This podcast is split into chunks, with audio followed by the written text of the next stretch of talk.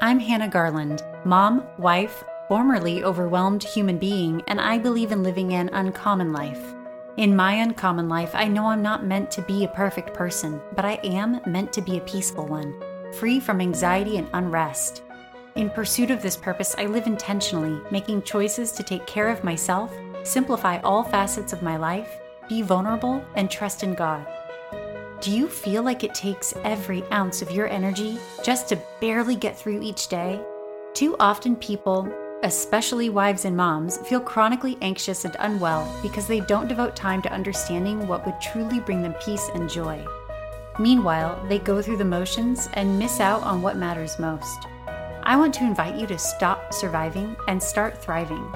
Learning to thrive can be a simple notion. Sometimes it does look like just getting through the day, but with a little more peace and fulfillment. Ultimately, your uncommon life will look different than anyone else's. My goal is to empower you with the knowledge and confidence to make choices for yourself that are against the grain and might not always make sense, but are beneficial for your mind, body, and soul. This is your uncommon life. Start living it. Hello, everyone. December is commonly a time for reflection. I want to talk about a few things we can reflect on and leverage to help us grow and become more healthy. Today's topic is regret, specifically, why regret is a helpful, beneficial, and constructive mechanism for growth and healing. There are two sides of the regret coin that are both destructive. Both prevent a peaceful life and increase anxiety. On the one hand, sometimes we repress those feelings of regret.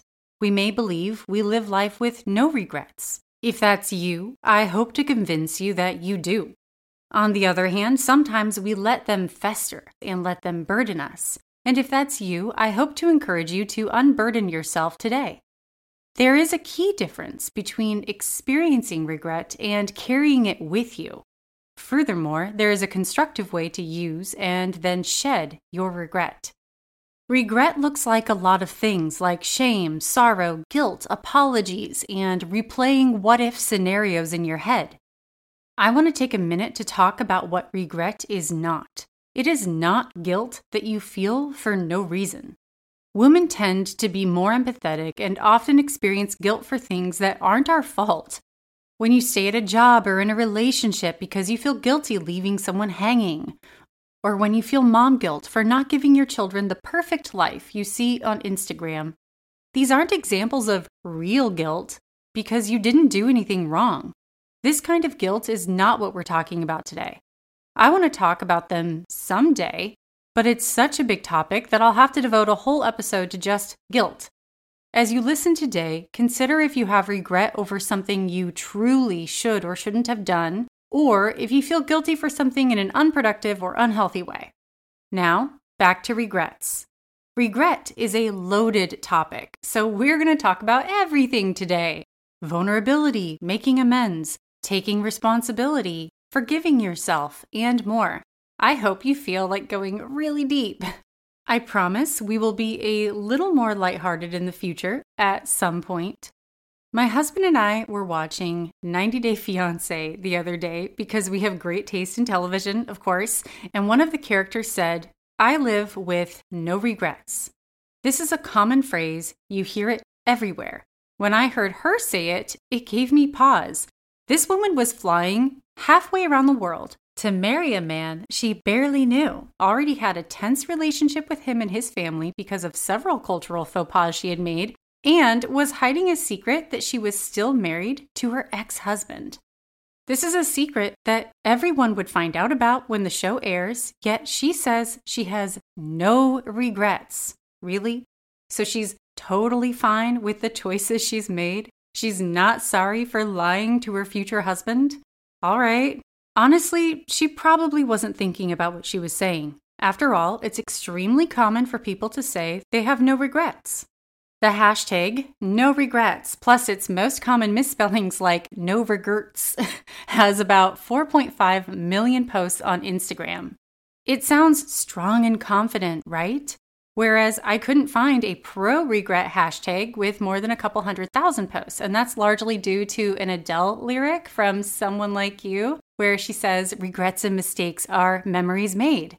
But other than that, saying pro regret just doesn't have the same ring to it.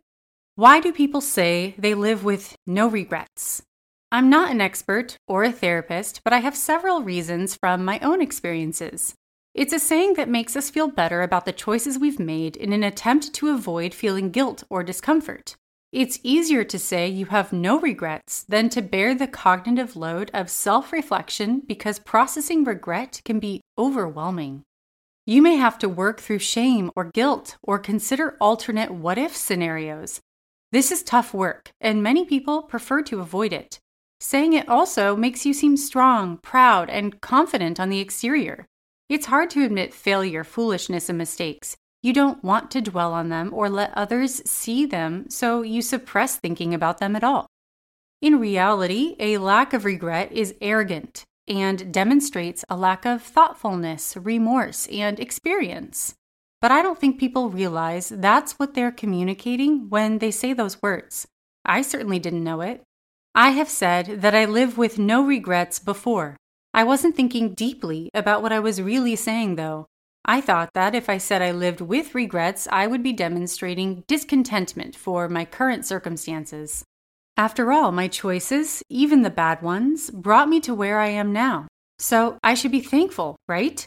Fortunately, you can be both thankful and regretful simultaneously. I regret being lazy my senior year of college and slacking off so much that I didn't graduate and had to wait tables to pay for my last year of school. I regret it because laziness is not in my moral wheelhouse, and it's foolish to waste opportunities that are good for you. But I'm thankful for where that foolish error took me to a cheap house in Redmond, Washington, with five other roommates, one of whom was my future husband. The regret doesn't stay with me because it isn't constructive and because I learned from it. I have made amends for my errors and can move on with the knowledge of how to live better. So I'm regretful, but thankful. If you think regrets don't affect you, or you say you live with no regrets, then it may be helpful to think of regrets in a different way.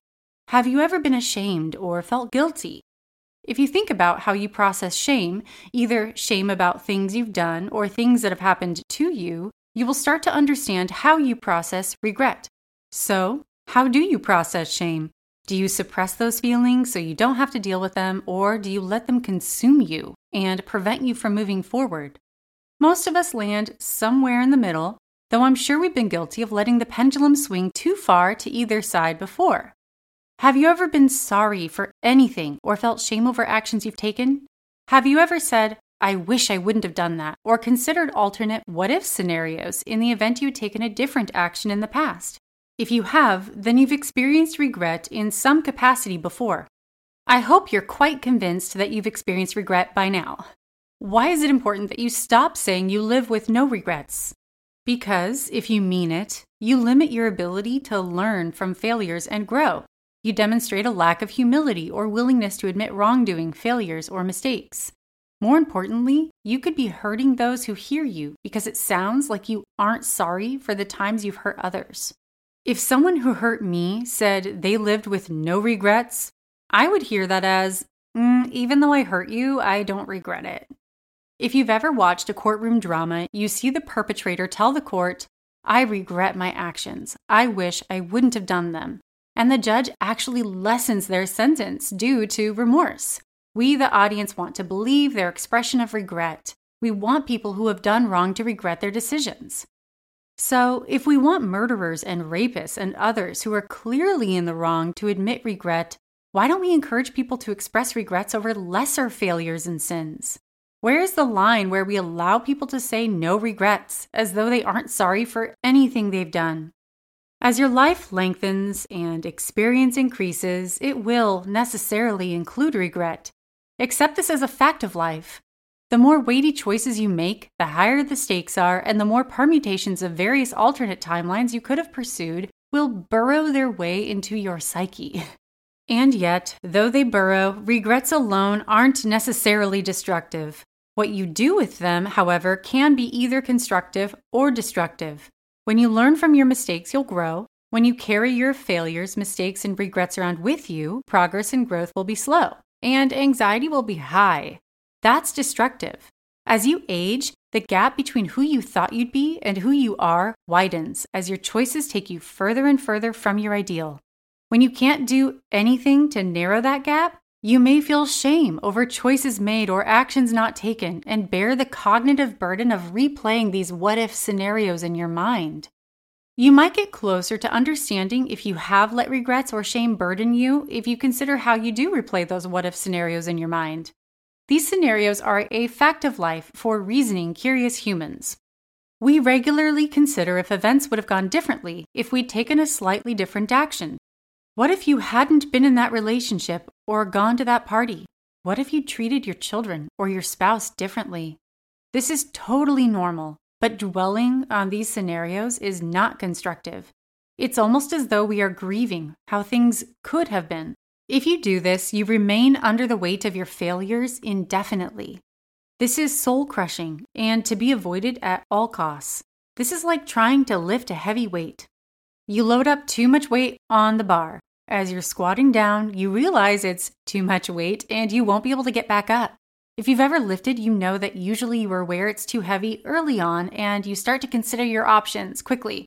You can drop the weight, yell for help, or let yourself be crushed. But instead of dropping the weight or yelling for help, you fall flat on your face and let it stay on top of you as you flail about or worse. You need to drop the weight. It's the only way forward. So, we're going to talk about how to get you from being the kind of person who lets the weight fall on you and the kind of person who quickly decides, drop the weight. So, let's dive into how we can use regrets constructively and heal from the burdens we carry. All that's required to be more mindful is to not suppress feelings of shame, guilt, or sorrow. What follows are my suggestions for dealing with those feelings. This all comes with a caveat I am not a therapist. I have no special knowledge on this topic. I have a bachelor's degree in sociology, which qualifies me for nothing except getting a job, but does speak to my genuine interest in why people are the way they are. I speak from my own experience and from what I've learned as a generally inquisitive person who reads a lot. So, number one, remember that you are forgiven. Ultimately, shame comes down to a lack of forgiveness. At least it does for me. People who have forgiven you, truly forgiven you, don't shame you. So, why do you shame yourself? That's often our biggest struggle. Have you ever felt like you just can't forgive yourself? About 10 years ago, I was talking to a pastor about something I'd done that I regretted. I had made amends, taken responsibility, and changed my behavior. And still, I was stuck in my shame. He asked what I needed to get past it, and I said, I don't know. I just can't forgive myself. He said, Well, God forgives you, are you saying you're more powerful than God, that you get to withhold forgiveness? I immediately realized that I had been choosing to hold on to my guilt. No one was making me do it. And in fact, I wasn't supposed to feel guilty anymore. It wasn't constructive. I was forgiven, and I'm telling you that nothing is unforgivable. This conversation forever changed the way I experienced regret and shame. Yes, I'm still responsible for my actions, but I don't have to live under the weight of unforgiveness. Everything that follows is a product of how this conversation reshaped my life. 2. Consider how you treat a friend. Another way to think about forgiveness is from the perspective of a close friend or even a parent. When they see you, do they see your mistakes and failures? Likely not. They see the person they love. You're not your mistakes and failures. Often we identify with them when we carry our regrets. This is my principle for life. Anytime I feel like I'm beating myself up, I consider what talk or treatment I would give a best friend if she were in my shoes. I didn't come up with this on my own, my friend basically taught me this, but it's been effective at improving the way I treat myself. I talk about this a lot in episode one of this podcast. Friends forgive each other. If your best friend had committed an offense and was trying to turn things around, how quickly would you forgive her? Would you want her to carry all of that guilt and shame, or would you want her to forgive herself? 3. Learn to separate mistakes from your intention. People who associate regrets with mistakes or failures tend to feel like they're admitting that they knew they'd make a mistake. This is a fallacy. In reality, when you regret something you did or didn't do, you're only admitting that the action you took resulted in a mistake. Often it's easy to see our actions as mistakes in hindsight because we have more facts. It's okay to recognize this after the fact and take responsibility, but give yourself a little grace knowing that you didn't intend to mess up. You couldn't have known. At the time we make choices, we do the best we can with the information we have and usually aren't expecting an impending failure. Regrets do not equal mistakes, and mistakes do not equal an intention to fail. If you are struggling with feeling guilty for something you couldn't have foreseen, ask yourself a couple of questions like Given the information I had at the time, could I have known that my actions would result in failure?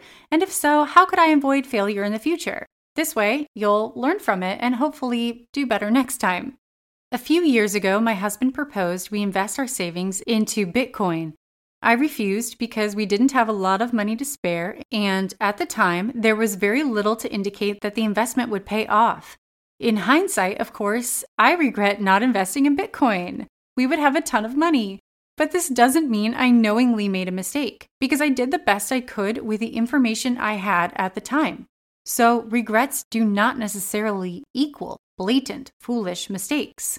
Once you internalize this, you can let yourself off the hook for failures you never could have seen coming. 4.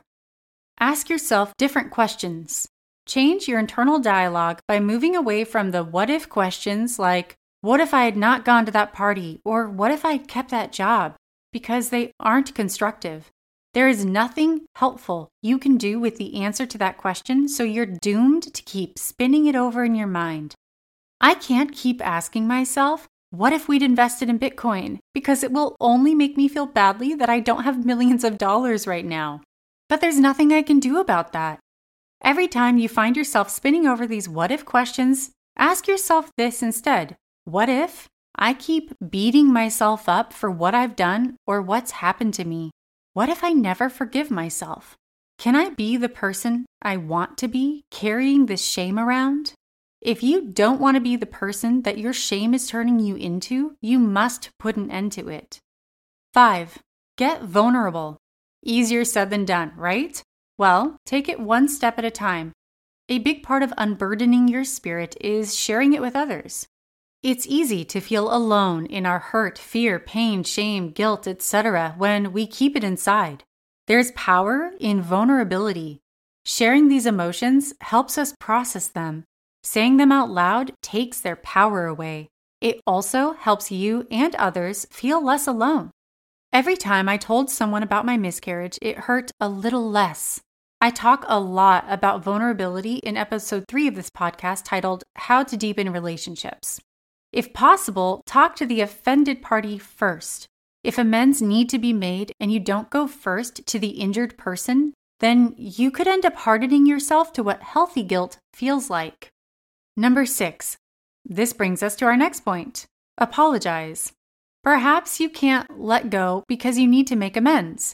No matter how old your grievance is, whether or not the other person is expecting it, apologize.